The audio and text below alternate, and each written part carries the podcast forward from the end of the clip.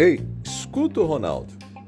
Por que alguém que foi vítima e viveu um processo traumático num relacionamento deve perdoar a outra pessoa? O que você acha? Na verdade, gente, ninguém tem obrigação de perdoar ninguém. Nós somos livres, inclusive para guardar rancor, mágoa, ódio. Não é orientação de Deus, mas temos o direito de nos matarmos aos pouquinhos com esses sentimentos negativos. Aqui para você eu quero apresentar alguns motivos para perdoar.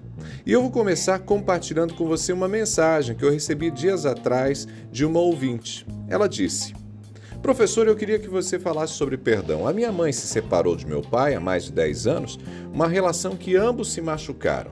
No divórcio, eles falaram pra gente que a gente nunca ia ser colocado contra os dois.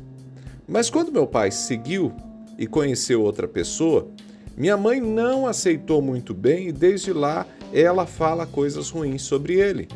Hoje, bem menos, mas ela nunca entendeu que os filhos sofrem muito mais em um divórcio do que os próprios pais. Meu pai teve outros relacionamentos, mas minha mãe continua sozinha.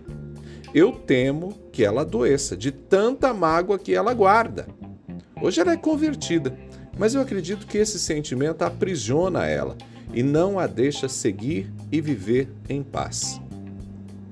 E aí?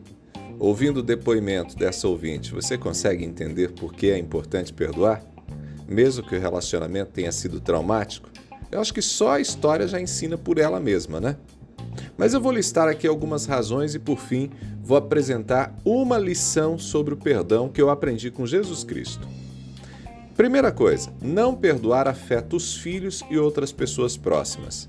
Quem sai de um relacionamento cheio de mágoa precisa tratar as feridas e perdoar, porque do contrário, a ausência de perdão vai machucar quem não teve nada a ver com o problema. E os filhos são sempre as principais vítimas.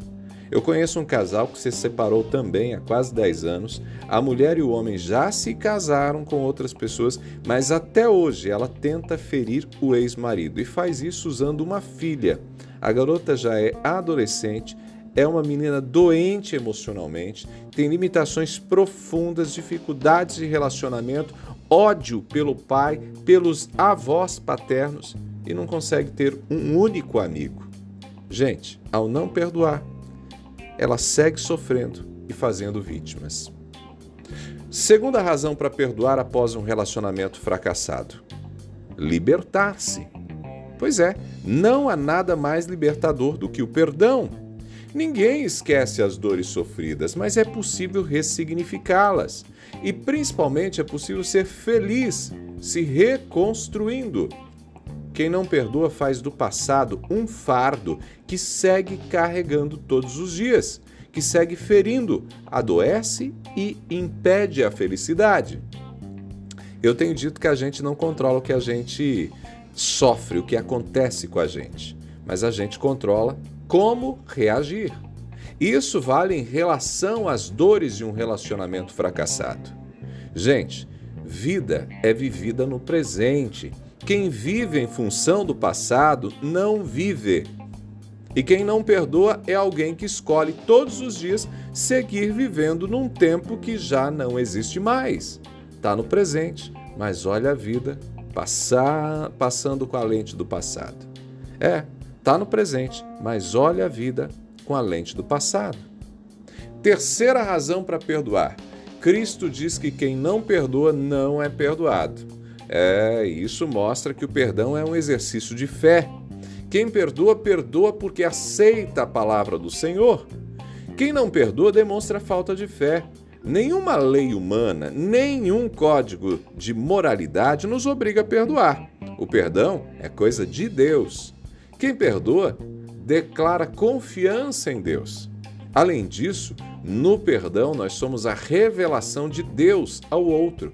No perdão torna-se visível a graça que nos faz filhos do Senhor. Por isso, por piores que sejam as dores causadas num relacionamento fracassado, escolha perdoar. Não é simples. Não é simples. Não é. Não vai acontecer nada mágico no momento da decisão de perdoar, mas pouco a pouco você vai vivendo para você algo diferente e você vai dizendo para você mesmo, para você mesma, eu perdoei, não quero o mal dele, não quero o mal dela, só quero seguir em frente. Você vai dizer isso para você e pouco a pouco o milagre do perdão vai sarar as suas feridas. Pegou a ideia? Eu espero que, se você vive uma grande mágoa, você consiga perdoar. Que Deus te abençoe.